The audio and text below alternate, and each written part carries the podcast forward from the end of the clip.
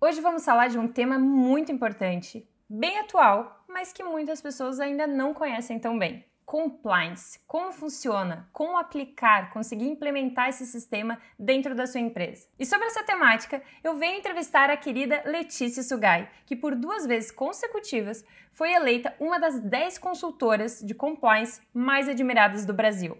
Ela vem desmistificar, descomplicar essa temática que é complexa, mas não precisa ser tanto assim. Vamos juntos nessa? Meu nome é Alessandra Vick, sou especialista em comunicação e resolução de conflitos. E esse encontro está realmente imperdível. Já aproveita, curte aqui esse vídeo e compartilhe com outras pessoas também. Vamos juntos aumentando cada vez mais essa rede.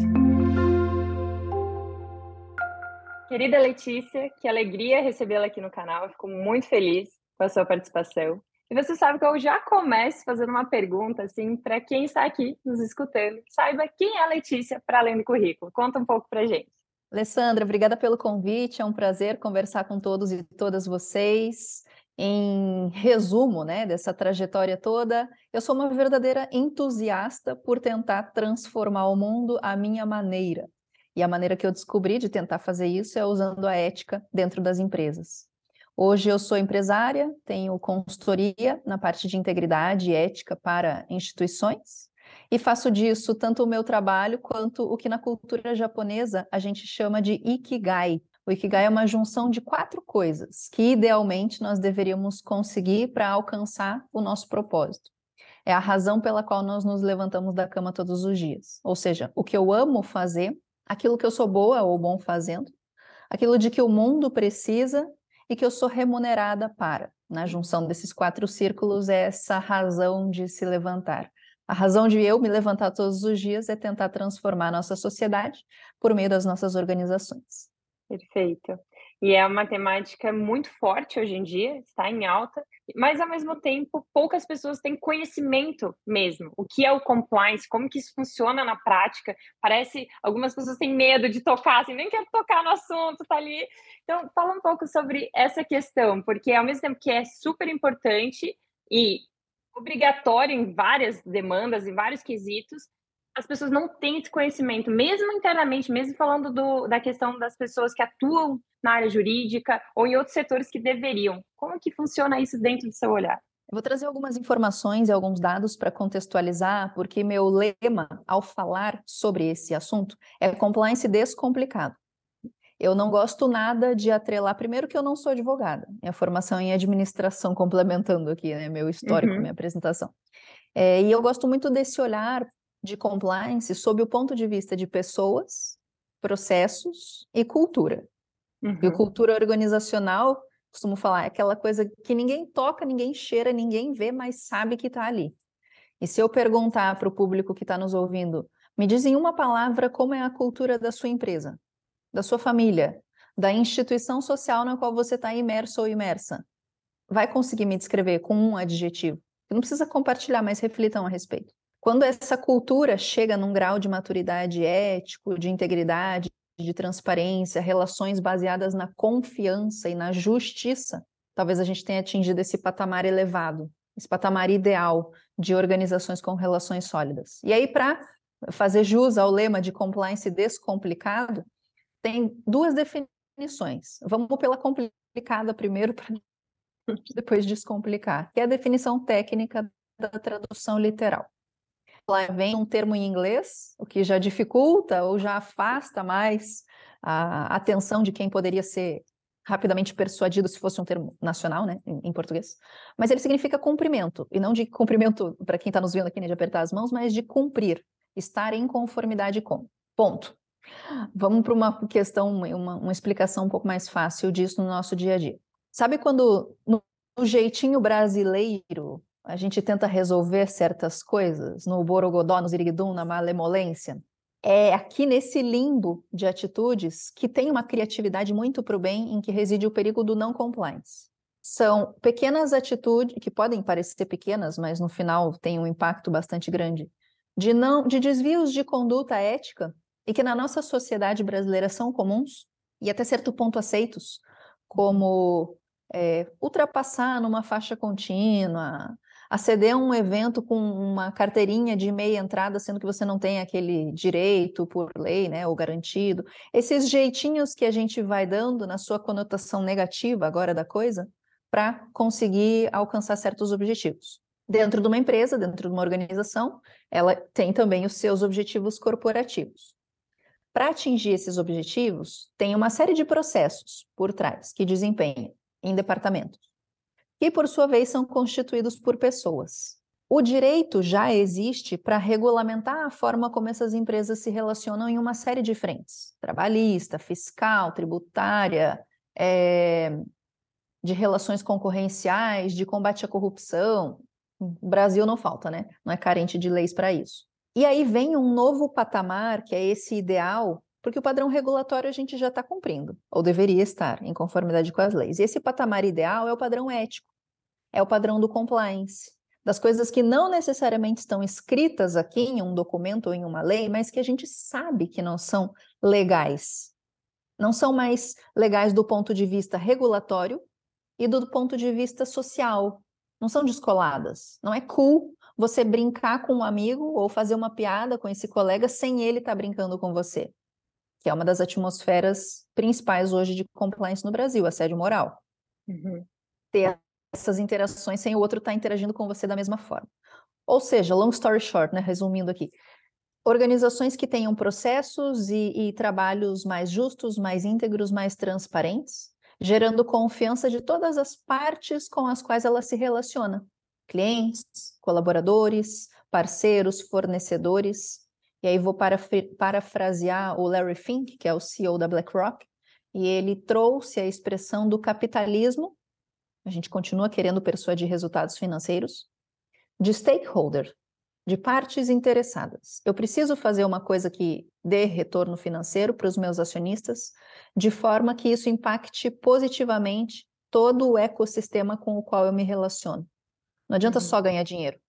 Tem que fazer isso de forma inteligente, investindo é, adequadamente em relações.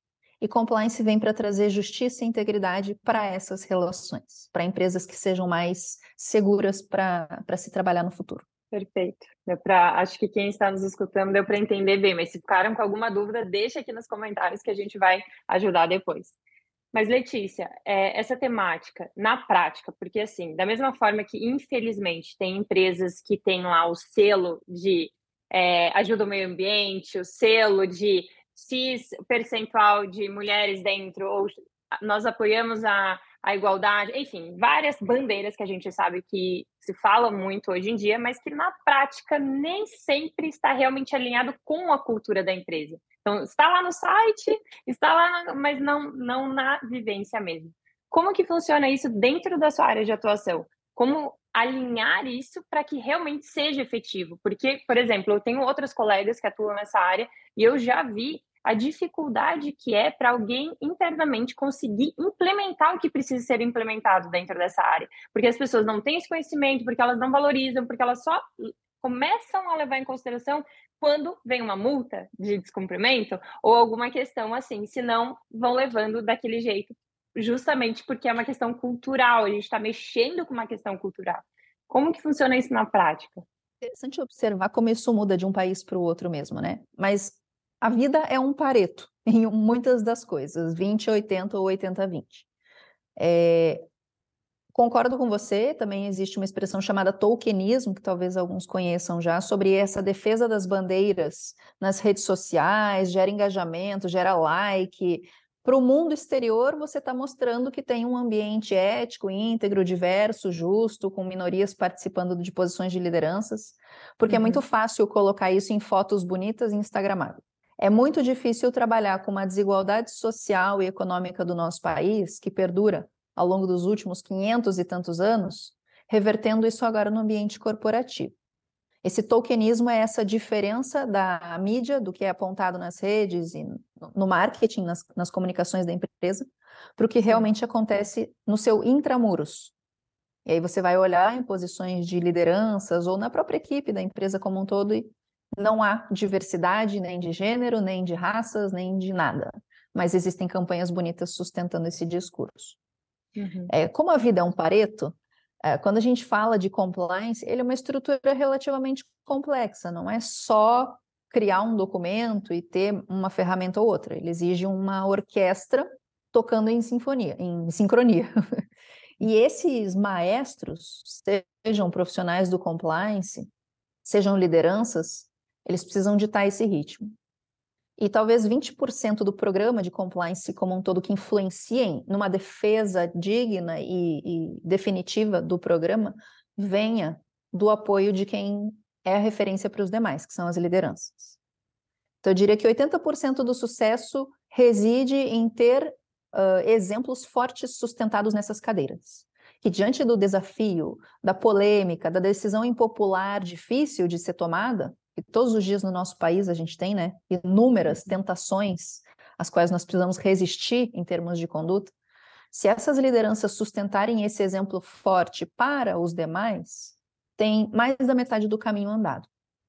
Se essa liderança vem com a visão de eu vou implementar porque está na moda, porque é bonito, porque eu quero angariar melhores resultados financeiros, porque o meu acionista está exigindo, qualquer outra justificativa que não seja o interesse genuíno em ter um ambiente de negócios mais íntegro e mais justo, deixa esse calcanhar de Aquiles exposto. Porque eu não estou fazendo pela minha crença é, original. Valores.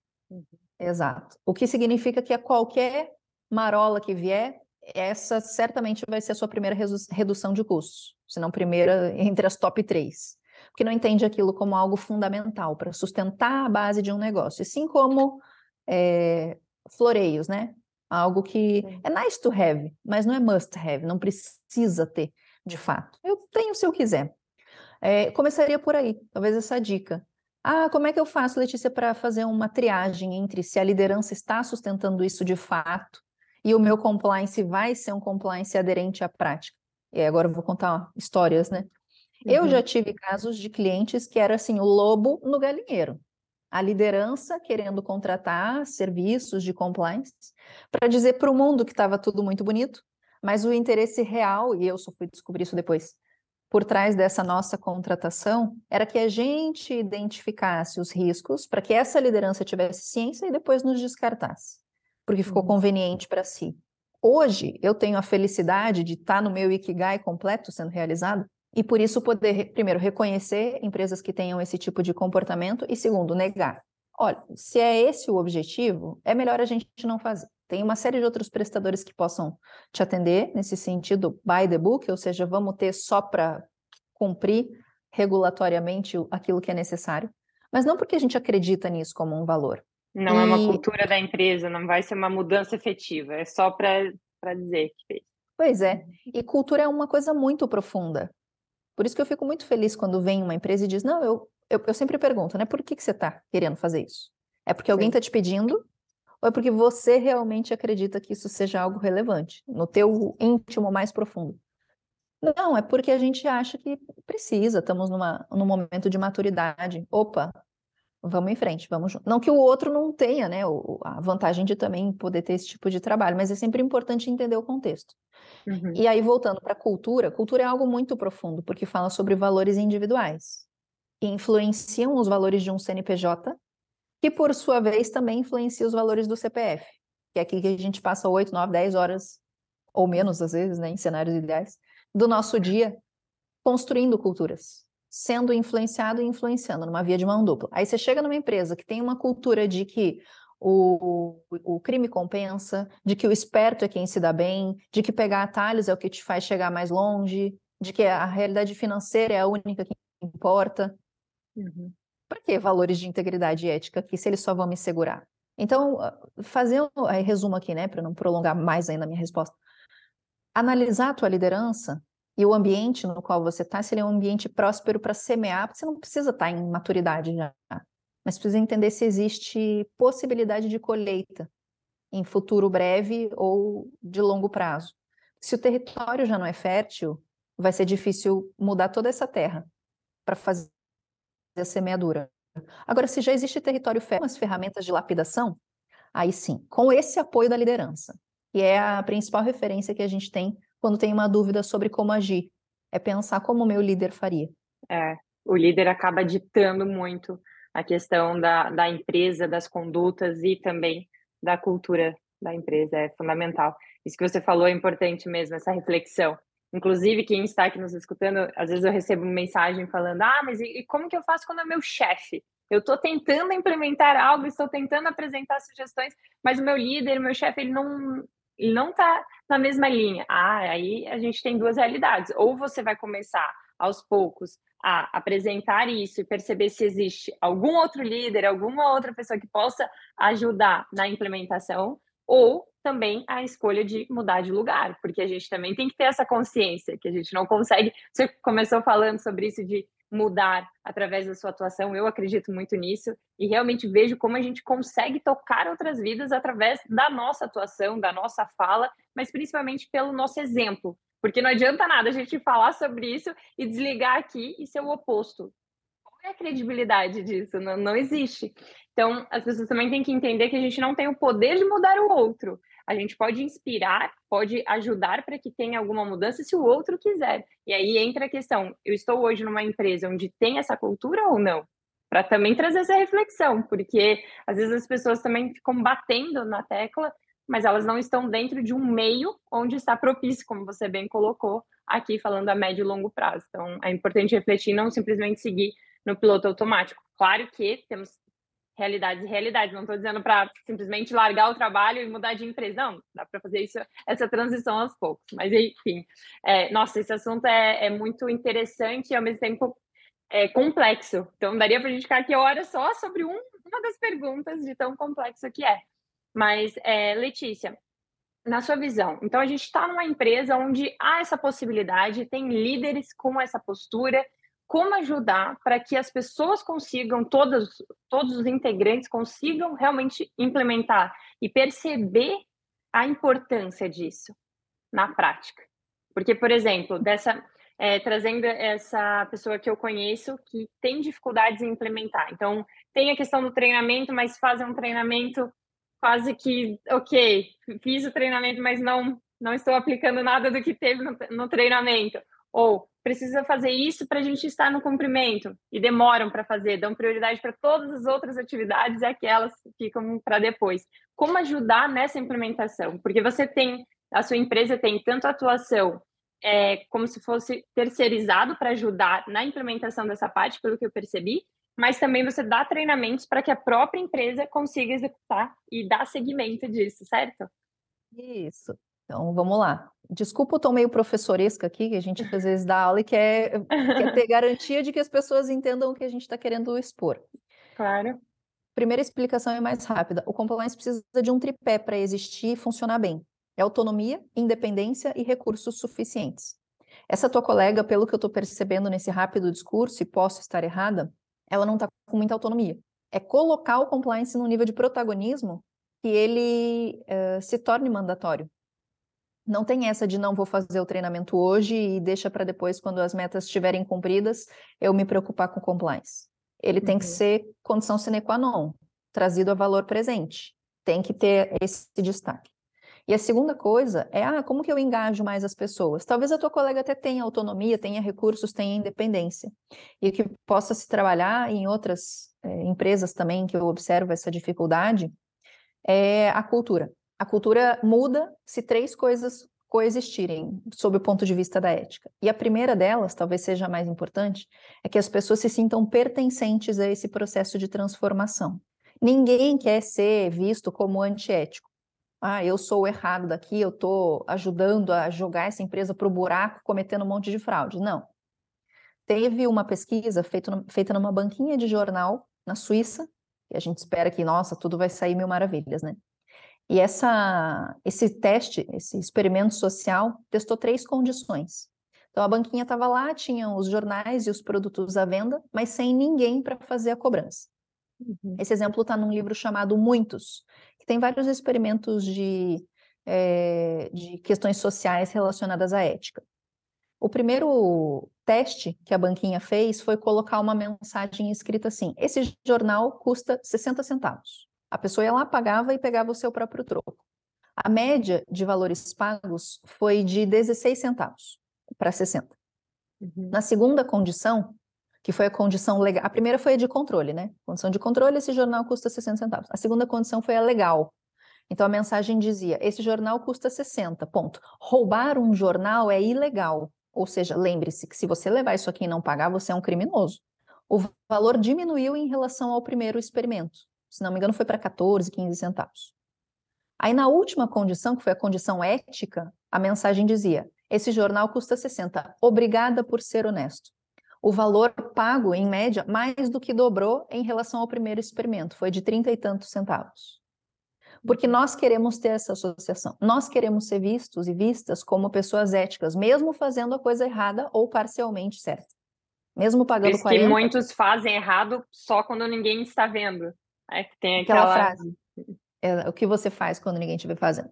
Uhum. Aí voltando para a cultura. Cultura acontece na transformação se as pessoas perceberem que estão sendo envolvidas nesse processo, que estão sendo chamadas para eu sou uma pessoa ética ou parcialmente ética, eu posso ajudar a construir isso aqui.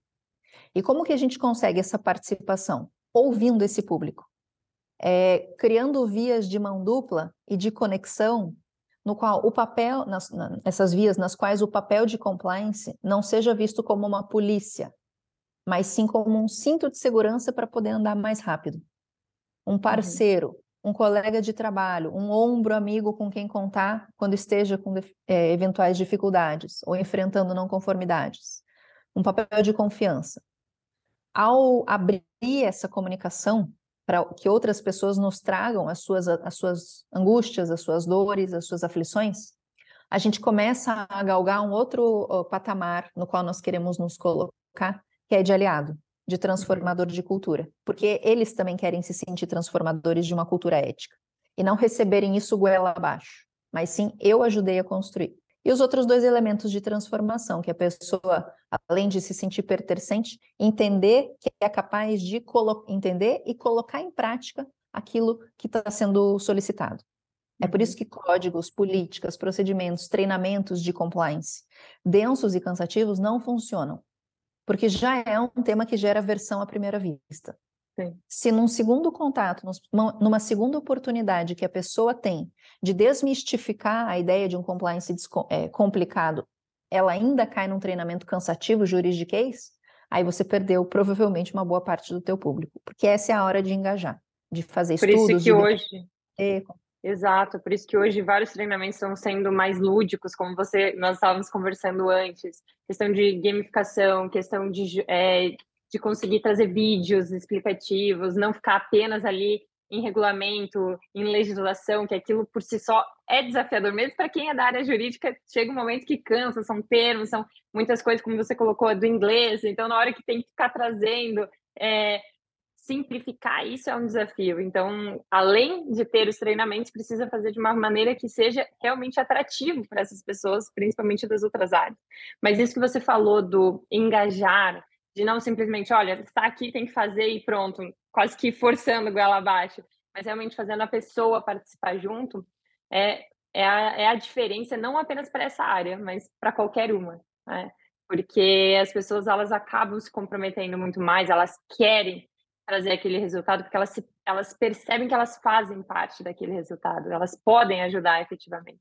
Perfeita essa, essa colocação, Letícia. E o que, que você pode trazer para a gente de exemplo na prática de algum case de sucesso ou também trazendo algum case de algo que hum, não funcionou tão bem, como que conseguiu sair dali, compartilha da sua experiência, que você tem aí muito tempo e bagagem para poder partilhar. Hum, história a gente tem todo dia, né? É sempre bom tentar compartilhar os exemplos positivos, mas os negativos, infelizmente, existem também. Vamos começar pelas coisas boas, porque ser otimista e pessimista dá o mesmo trabalho. É, a gente teve uma empresa que começou a fazer esse processo de implementação já tem uns dois anos. E eles são muito exigentes em termos de qualidade do trabalho, tinha que ter uma checagem por um escritório internacional daquilo que a gente estava fazendo, fundos de investimento e um monte de coisa a seguir. É, nós fizemos a implementação de várias etapas. Para quem não está familiarizado ou familiarizada, implementar um programa de compliance ou um sistema de compliance são vários meses de atividades e atividades diversas. Eu preciso investir em três frentes principais, em três ações: prevenção, detecção e resposta a riscos de compliance, que são esses desvios de conduta ou não conformidades regulatórias. Para eu prevenir, detectar e responder, eu faço um monte de coisas. Eu crio comitês, implemento canais de denúncias, crio políticas, dou treinamentos. Isso é um sistema de compliance. Aí nós chegamos nessa empresa, implementamos esse sistema. Um escritório estrangeiro auditou o trabalho, é, verificou aquilo que tinha sido feito. E no Brasil, existem alguns selos oficiais que são muito valorizados pelas empresas que querem pleiteá-los em termos de compliance. Uhum. Essa empresa, quando começou a fazer o trabalho conosco, eu não me lembro exatamente o nível, assim, mas digamos que tivessem níveis de 1 a 10, sendo um pouco maduro e 10 muito maduro, numa dessas chancelas oficiais que existem no Brasil. E ao começar, ela tinha feito um auto, uma autoavaliação e estava, sei lá, no nível 2, 3. Depois uhum. de fazer a implementação, que foi ali, depois de um ano mais ou menos, ela pulou dois níveis de maturidade sem grandes esforços, porque ela não estava ainda investindo né, na captação desse selo, mas só fazendo ali a autoanálise, sem a gente ter preparado para isso. Uhum. E foi muito legal avaliar como isso impactou na cadeia de investidores também. Como essa empresa foi começando a, a mostrar essa estruturação, essa solidez nos seus processos, nas suas atividades, a ponto de aumentar a sua operação a um nível significativo hoje. E hoje o desafio é fazer a, a, a o merge, né? A, me falta a palavra agora, mas a, é, o desafio é fazer a interação. Pronto, era uma palavra com I que estava faltando. Então, muito legal é observar como hoje o desafio de compliance dessa empresa é fazer a integração entre os sistemas de compliance que ela defende e novas operações que ela passou a ter, uhum. de forma adquirida ou extensão de, de processos, seguindo todos essa mesma cultura ditada, no sentido positivo da palavra, por uma liderança que sustenta isso, que defende, que participa do treinamento, que abre a câmera e vai lá e dá opinião, que uhum. instiga os outros a participarem também. E hoje esse é um dos nossos clientes mais queridos e que eu vejo como um grande estudo, porque era uma operação pequena e hoje já tem 10 vezes mais o tamanho do que começou quando a gente iniciou esse trabalho, e num espaço de muito pouco tempo. De dois uhum. anos, é, cresceu assim exponencialmente. Claro, não foi só culpa do sistema de compliance, mas sem dúvida isso ajudou muito a garantir que houvesse mais confiança do mercado para operar com eles. Exato, era esse ponto que eu queria só trazer aqui luz, é, Letícia, porque porque o impacto desse trabalho no compliance ele traz credibilidade, ele traz confiança, ele mostra os valores da empresa e isso gera realmente uma confiança muito grande por parte dos investidores, por parte da própria equipe, por parte dos clientes. Então, gera toda, todo um benefício em função dessa mudança. Como você colocou, claro, não é apenas isso, mas isso atrelado aos, aos outros pontos, as coisas vão fluindo. Quais são os outros benefícios sob o seu olhar em relação a uma implementação efetiva do compliance? Sabe que muita gente apela para a questão financeira só que é difícil tangibilizar em números o que o uhum. compliance te traz. É mais fácil falar do que você deixa de perder. Eu vou usar esse argumento, mas depois vamos pela linha mais do que nos faz realmente feliz. Né? Dinheiro também é uma coisa importante, mas existem outras questões psicossociais que talvez sejam mais relevantes e protagonistas nos dias de hoje, já que é um capitalismo de stakeholder. Uhum. Tem uma pesquisa feita pela ACFE, que é a Associação dos Examinadores Certificados de Fraudes. E eles mostram todos os anos qual é, em média, o percentual de faturamento que uma empresa perde para fraudes. Nos últimos anos, esse percentual está na faixa dos 5%. Uhum. 5% de faturamento, antes de descontos, não é lucro líquido. É faturamento bruto é, perdido para desvios de conduta, todos os anos a sua empresa, uma organização do seu amigo que tem 10 vezes menos do seu tamanho, ou outro que tem 10 vezes mais do seu tamanho.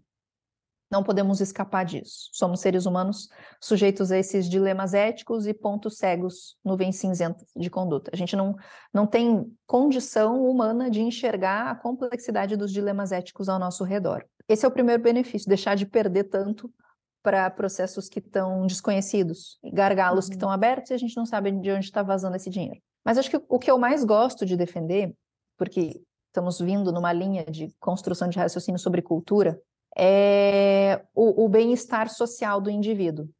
que, por sua vez, gera uma ramificação de consequências positivas para o ambiente. Eu estou falando de relações mais íntegras, justas e sólidas entre esses indivíduos, entre colegas, entre fornecedores, entre parceiros, que passam a ter um nível de atenção, de awareness para o que está acontecendo no seu ambiente e agir como verdadeiros transformadores. Ou seja, peraí, Letícia, olha, eu estou com um, um, dilema aqui, eu queria consultar vocês do compliance para ver se eu posso fazer esse processo dessa forma uhum. como eu estou imaginando. Aí você ganhou o protagonismo, que aí o pessoal entendeu para que, que você está ali. Essa segurança. Sai do piloto automático, começa a questionar: será que aqui é o melhor caminho? Às vezes é mais rápido, mas será que não vai impactar depois? Qual é o reflexo disso para a imagem, para o resultado da empresa? Perfeito. Perfeito. Eu costumo dizer que tem três motivos pelos quais nós não vemos como o compliance está intrínseco ao nosso dia a dia, porque ele está. Todos os dias, uhum. se vocês virem notícias, virem coisas em redes sociais, existem inúmeros exemplos relacionados a compliance, que não são falados dessa forma. E um, uma das razões pelas quais nós não vemos são os nossos hábitos que são memórias consolidadas acerca de determinadas ações. A gente age no piloto automático, porque em torno de 30, 35 mil decisões são tomadas todos os dias. E quase 100% delas, 95% mais ou menos, são tomadas numa camada do reino inconsciente do cérebro. Ou seja, 35 uhum. mil decisões, quase 100% em piloto automático, se dessas 35, um percentual grande são dilemas éticos, tomar uma decisão ética em piloto automático é muito perigoso. Por isso eu preciso me afastar, fazer igual Sherlock Holmes. Ele recebe o desafio e ele não vai lá e começa na hora tentar solucionar. Ele fuma o cachimbo, aí ele toca um violino, aí ele dá uma, aí ele bate, ele se afasta da tomada Sim. de decisão antes de pensar. Se afasta é a da visão helicóptero, é ter a, a, noção do todo. E isso é Exato. desafiador, porque realmente tem que pisar ali no freio, voltar para depois continuar. É, a gente se envolve, né, sentimentalmente com as questões que chegam aqui, falando de pessoas que estão em situações de sofrimento, de angústia, vítimas de assédio moral, sexual, conflitos de interesses, corrupção, segurança da informação e dados que vazam das empresas, não conformidades trabalhistas, ambientais, contábeis. É difícil, eh, você tem a emoção do ser humano ali. E aí, voltando, o meu pensamento vai sendo assim, vai ramificando. Agora vamos voltar para o item 1 vantagens. É, atmosfera social. E como consequências, melhor ambiente de trabalho, clima, confiança, canal de denúncia que vem com reportes é, relevantes a ponto de serem uhum. investigados, serem resolvidos, e isso gerar uma confiança num ciclo virtuoso de retroalimentação. Uhum. As pessoas saberem que elas têm a quem recorrer, caso precisem.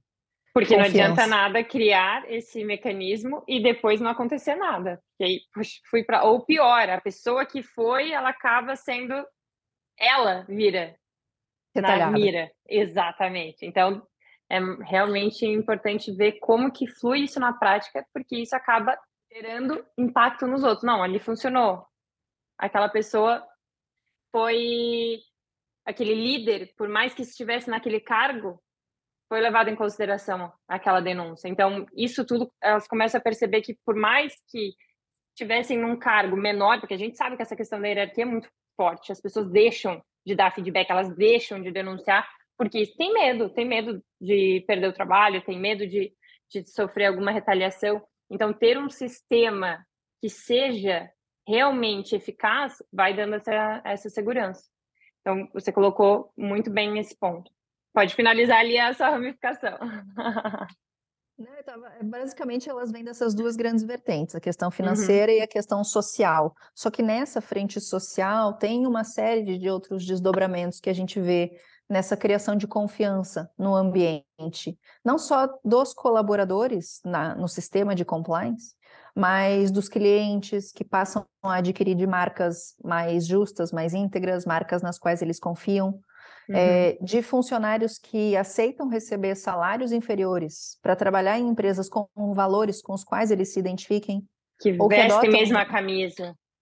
Isso, e no sentido literal e figurado, né? Porque às vezes uhum. não está com a camisa física, mas defende aquela bandeira, sabe Exato. que naquela empresa tem valores e que vai ser vergonhoso se agir de forma contrária àquilo que todo mundo sustenta. Uhum. É... esse clima, né, esse ambiente que fica mais saudável, fica mais propício para desenvolver uh, o teu trabalho efetivamente. Aí McKinsey tem pesquisas também que mostram como ambientes mais diversos faturam mais. Diversos de ideias, né? Não adianta ser diversos da porta daqui visualmente ou em termos de crenças, todo mundo pensa igual. Uhum. É, esses brainstormings, essa riqueza de ideias para chegar a soluções inovadoras para problemas antigos, acho que é o investimento em compliance propicia isso tudo. Você ser muito verdadeiro naquilo que é, claro, com limites estabelecidos, mas poder exercer o teu eu no teu máximo com as, as tuas melhores capacidades sendo extraídas. Porque ali você tem um ambiente seguro para se demonstrar, para demonstrar para aquilo que você está trabalhando.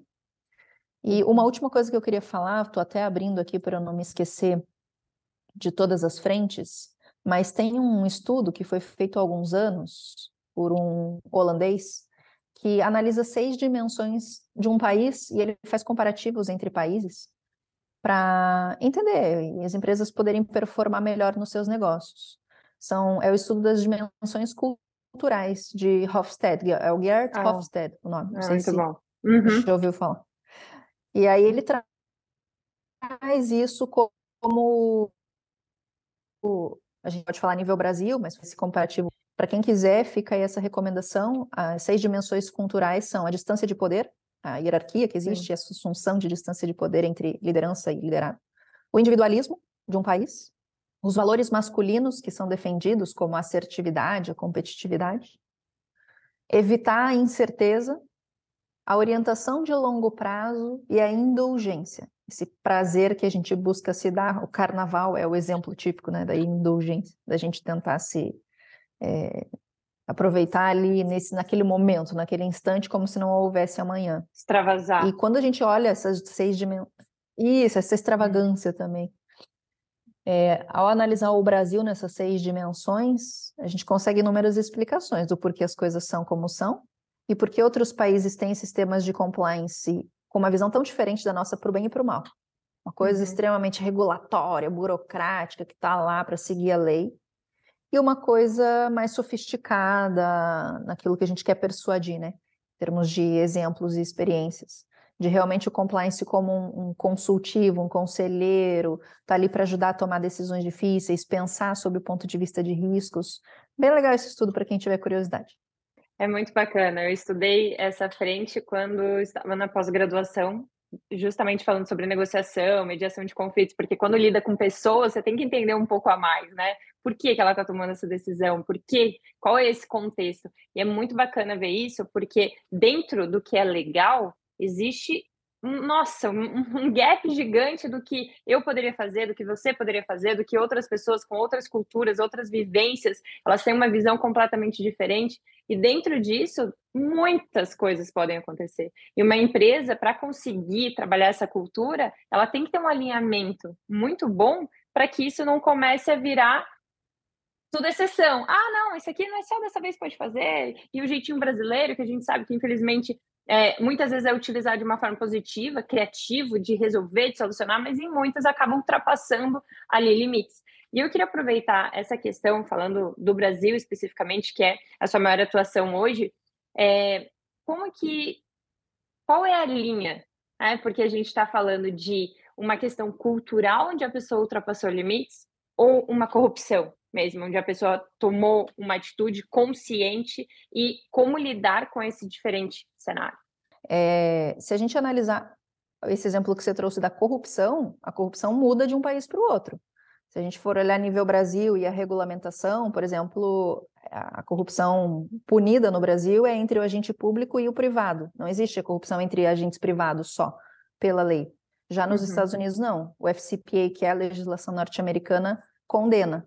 É, em outros países de cultura asiática, em que o, o contato, a, a, criação de relacionamento a longo prazo, porque a orientação de longo prazo é grande, é muito maior do que a nossa, não tem problema nem você dar presentes, brindes, hospitalidades para terceiros com quem você quer criar esses vínculos. Enquanto que no Brasil, conflito de interesse. Uhum. Então é importante salientar que existem sim essas diferenças culturais, em que de um lado pode existir percepção de dolo, mas em outra cultura não é assim. E, e, o exemplo que eu gosto de dar, eu não falei na introdução da minha apresentação, mas eu sou super viciada em esportes. E se eu pudesse, acho que eu dedicaria mais tempo fazendo atividade física do que hoje é, a, a, outros trabalhos tão intelectuais, porque isso realmente me, me satisfaz muito. Mas é um hobby, né? Não é, a, minha, não é a minha atividade profissional. Mas eu gosto muito de esportes, atividades físicas, e um desses esportes é o vôlei. Aí, no vôlei, tem uma rede, né, que divide as duas quadras e os dois times. E quando você toca na rede, nesse esporte, em alguns outros também, é uma infração, é uma falta. O ponto é do outro, você não pode uhum. invadir esse espaço. Isso também acontece quando você pisa por baixo da rede ou pega a bola por cima, antes dela ter vindo para o seu campo. Hoje, com as tecnologias que existem, fica muito fácil ver se houve infração ou não. Antigamente era muito difícil, tinha que confiar no juiz, mesmo havendo injustiças. Essa metáfora, essa analogia eu faço para o limite ético. Ah, Letícia, eu posso brincar com meu. O caso que o tema que mais me pedem para palestrar no Brasil é assédio moral. Uhum. E tem muitas dúvidas ao redor dessa questão. Eu trago esse exemplo de pessoas. O Brasil é um país de cultura latina, brinca muito, tem muita proximidade. E nessa brincadeira tem perigo, às vezes. E as pessoas perguntam: ah, eu posso brincar com meu colega, chamando ele por um apelido que diga respeito a uma condição física da sua apresentação? Pergunta para ele. Porque assim como no vôlei, o limite ético é o limite do campo do outro, não é o seu. Não é o que você uhum. acha engraçado, se o outro não está achando engraçado.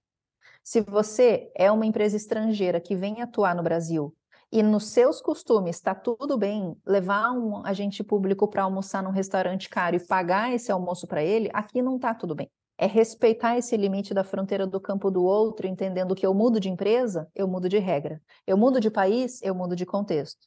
Eu mudo de uhum. interação entre um funcionário e outro, e o nível, a dosagem de liberdade que eu tenho também é diferente. E saber navegar nessas fronteiras tão específicas a nível é, individual e corporativo é uma sabedoria grande, que não é, é fácil um se manter sempre o mesmo diante de todo mundo, de todos os contextos.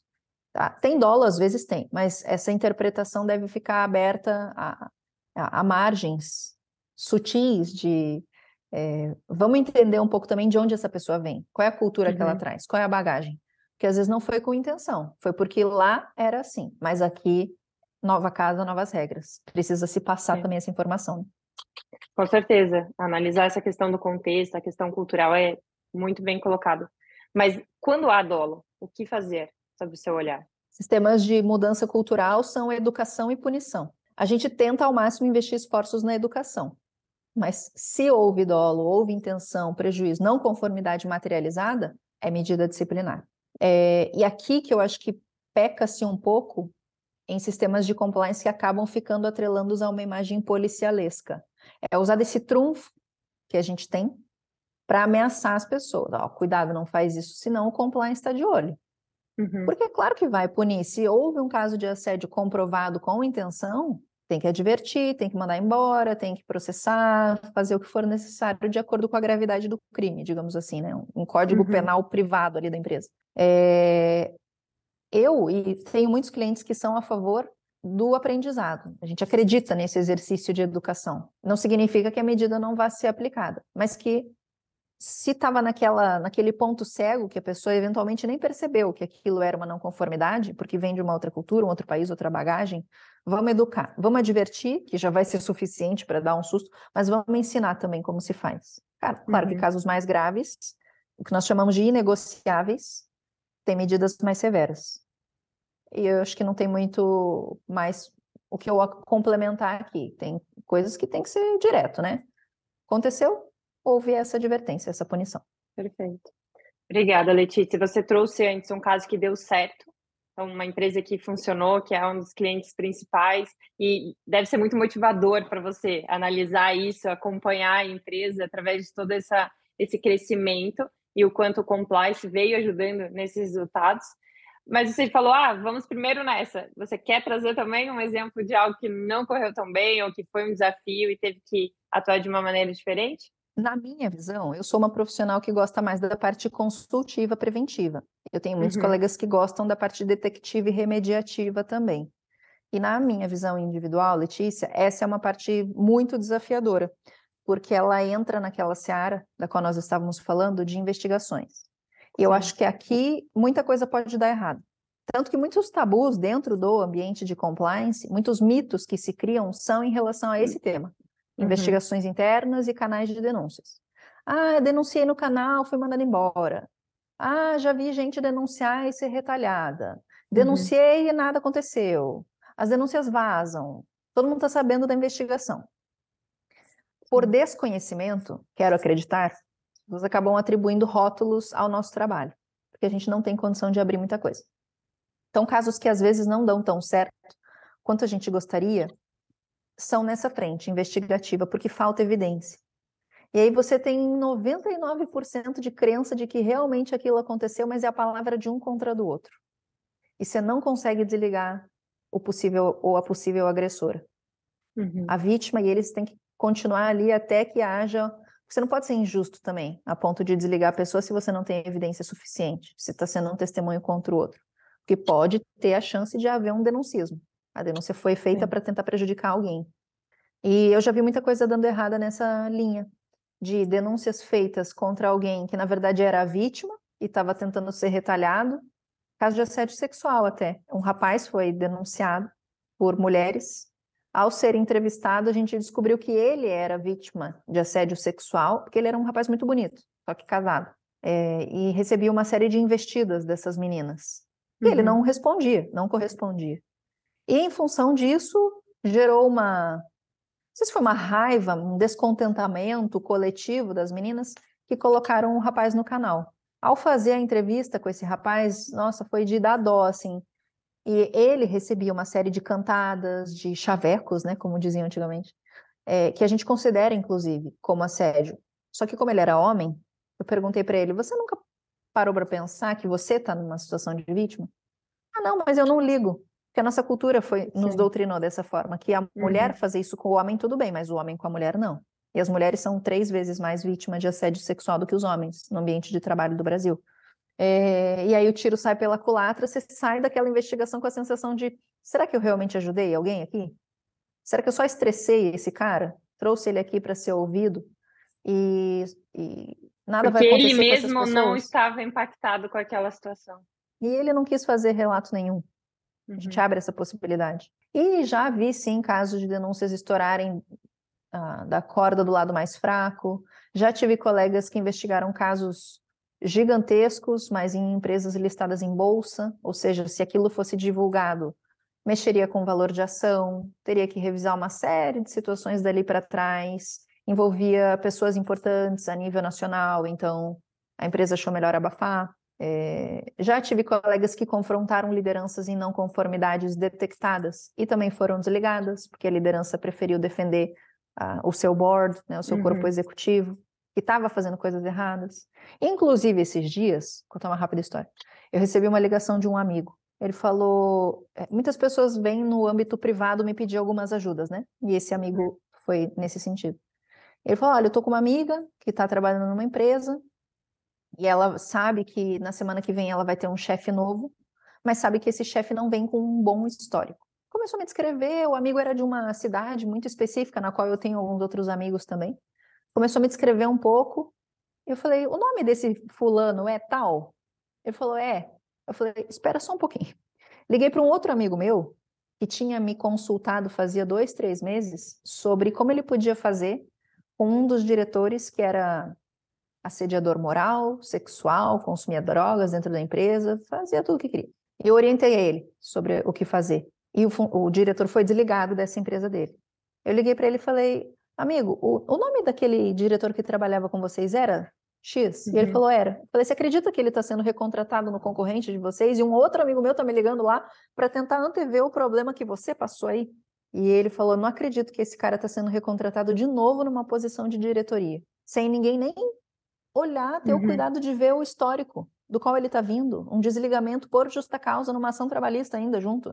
Entende? É, às vezes esse, esses são os momentos em que você se depara e fala, pô, de que, que adiantou? De revolta.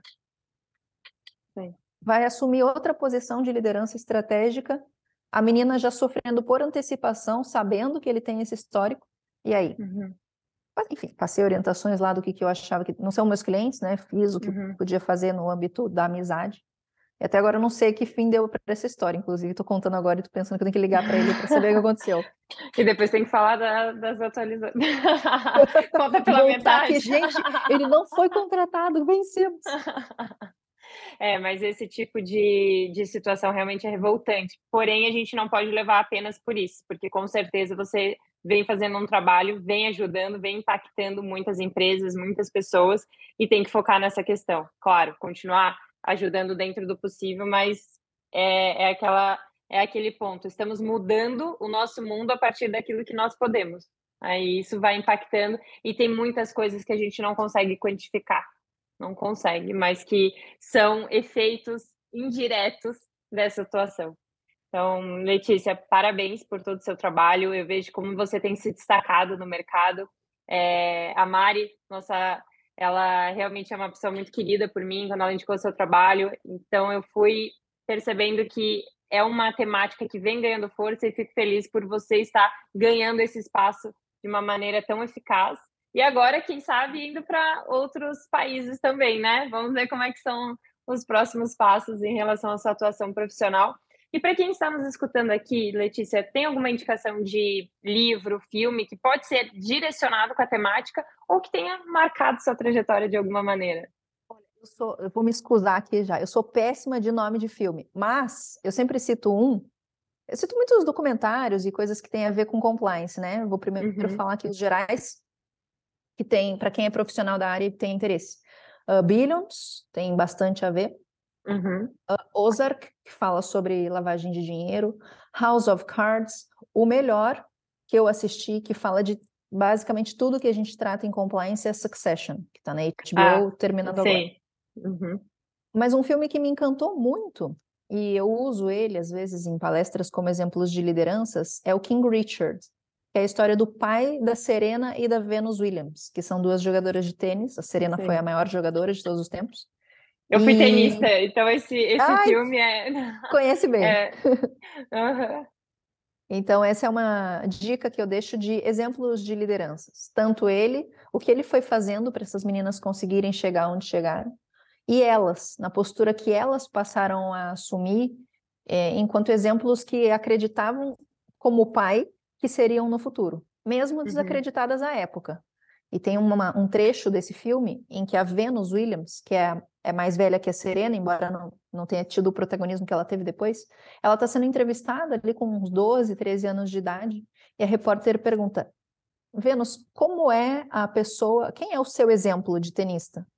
Como você gostaria de jogar quando você for uma atleta profissional?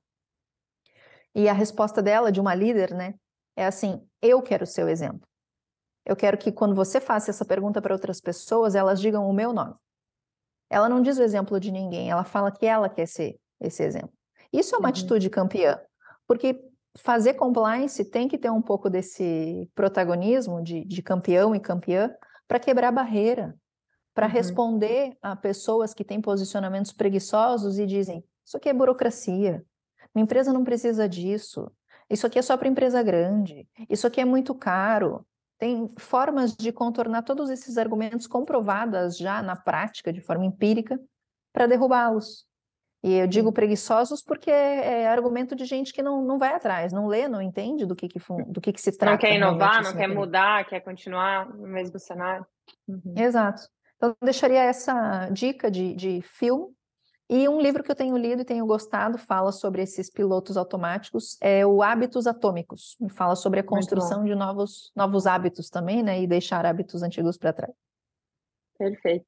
Adorei as indicações, principalmente a sua referência ao esporte. Você falou antes do vôlei, agora falou do tênis. Eu não podia deixar de falar que eu fui tenista de alta competição e, e, o tênis, o esporte como um todo, ele nos ensina muito. A gente pode trazer esses ensinamentos para a vivência, para dentro das empresas, para questões profissionais porque é transversal. E um dos pontos que eu falo bastante é do ponto por ponto, de estar realmente focada ali no agora para fazer acontecer, porque dentro da complexidade do compliance, fazendo aqui um paralelo, se a gente olha só para o nossa, tem tudo isso para implementar, tem tanta coisa para fazer, pode já, já no início, não, não quero, não quero isso, acabar fugindo, acabar é, tentando mudar o foco. Mas se olhar, tá, mas um passo que a gente pode dar nessa direção é isso. Vamos lá? E vai. Depois, o próximo passo. Então, isso torna mais execuível, fica mais palpável aquilo, e quando percebe, está mudando toda uma cultura com esses pequenos passos. Né? Então, muito bacana seu trabalho, Letícia. Muito obrigada pela sua partilha. Foi realmente incrível esse encontro. Com certeza foi deixando várias sementinhas em quem nos escutou até aqui. Quem ainda não tem a implementação do compliance, vale a pena pesquisar mais sobre, buscar profissionais. A Letícia também está aqui para ajudar no que for preciso, porque é uma frente importantíssima e que vai refletir, como você bem colocou, em benefícios muito além apenas da questão financeira, que é super importante também, mas do, do da equipe, do ambiente, dos resultados, enfim, vai, vai realmente muito além. E o que, que você diz assim de mensagem final, Letícia, desse nosso encontro livre para que você desejar passar aqui? Não posso fugir muito de uma frase que eu defendo, porque em 2019, acho, 20 por aí, eu criei um movimento chamado Integridade Sempre Vale a Pena. É, são camisetas com essa frase estampada e são camisetas vendidas para que essa renda seja revertida para uma ONG que eu apoio. A parte disso, não quero ficar fazendo propaganda nenhuma aqui, mas é, contar um pouco de rapidinho como surgiu. Quando eu fazia muitas prospecções lá no começo da empresa, eu percebi que as empresas, as pessoas achavam que compliance era uma responsabilidade só corporativa. Isso aí é da empresa, né? Não tem nada a ver com isso. Vê lá o CNPJ, a instituição. Uhum. Só que somos uma formação de, CNP, de CPFs para construir um CNPJ. E aí eu pensei nessa, nesse movimento para que as pessoas levem essa mensagem estampada no peito e na vida. A partir de quando você coloca uma camiseta e assume para o mundo que essa é a sua conduta. Por isso uhum. a ideia de um, uma vestimenta individual. E não posso deixar de fechar esse, esse bate-papo, pelo qual agradeço muito também pelas trocas, com essa mensagem de a gente lembrar que por fins filosóficos, históricos, psicológicos ou físicos, integridade vale a pena, nas pequenas e nas grandes ações. Para a gente dormir com a cabeça mais tranquila no travesseiro e uma consciência de que as coisas certas estão sendo feitas. E para a gente saber que está, passo a passo, ajudando a construir um mundo melhor. O futuro está sendo feito hoje e não uhum. ficar naquela expectativa de, como você disse muito bem, do atleta ter a visão do momento presente. Ah, deixa que a próxima geração faz, agora já está perdido, vamos pra, parar para ver isso quando vier o momento. É o agora. E se não fizer agora, ninguém vai fazer por nós. Então, que integridade vale a pena sim. E que a gente defenda e sustente essa mensagem sempre. Perfeito, finalizou com tudo, porque realmente é, é trazer a autorresponsabilidade para cada um de nós, né? Porque senão, ah, porque o governo, ah, porque os políticos, ah, porque o dono da empresa, ah, porque o meu líder, ah, mas e o que você tem feito? Né? O que cada um de nós tem feito para dar esse passo, para realmente ser instrumento de, de exemplo para os outros, fazer a diferença dentro das nossas famílias, porque começa aqui também, é, fica apontando dedos para os outros, mas naquelas coisas do dia a dia está sempre ali tentando pegar o caminho, o atalho, isso de uma maneira ultrapassando é, realmente esses limites. Perfeito, Letícia, muito obrigada pela sua. Nossa, que encontro rico! Sair daqui com a, com a cabeça refletindo sobre várias questões que você trouxe. E com certeza já vou compartilhar, pedir aqui também para todos compartilharem com outras pessoas, para que a gente leve essa rede da integridade, de realmente trabalhar com ética, de sermos esse instrumento dentro de onde estivermos. E como você bem colocou, isso não vale apenas para grandes instituições, isso vale para onde nós estivermos, inclusive não apenas nas empresas, mas trabalhar essa questão dentro das nossas famílias, na nossa atuação na sociedade como um todo. Parabéns por trabalhar nessa frente e transformar tanto, Letícia. Seguimos juntos nessa linda caminhada. Obrigada, Alessandra. Obrigada a todos que nos ouviram também. Um prazer ter participado. Nos vemos numa próxima, então. Até mais. Até. Tchau, tchau.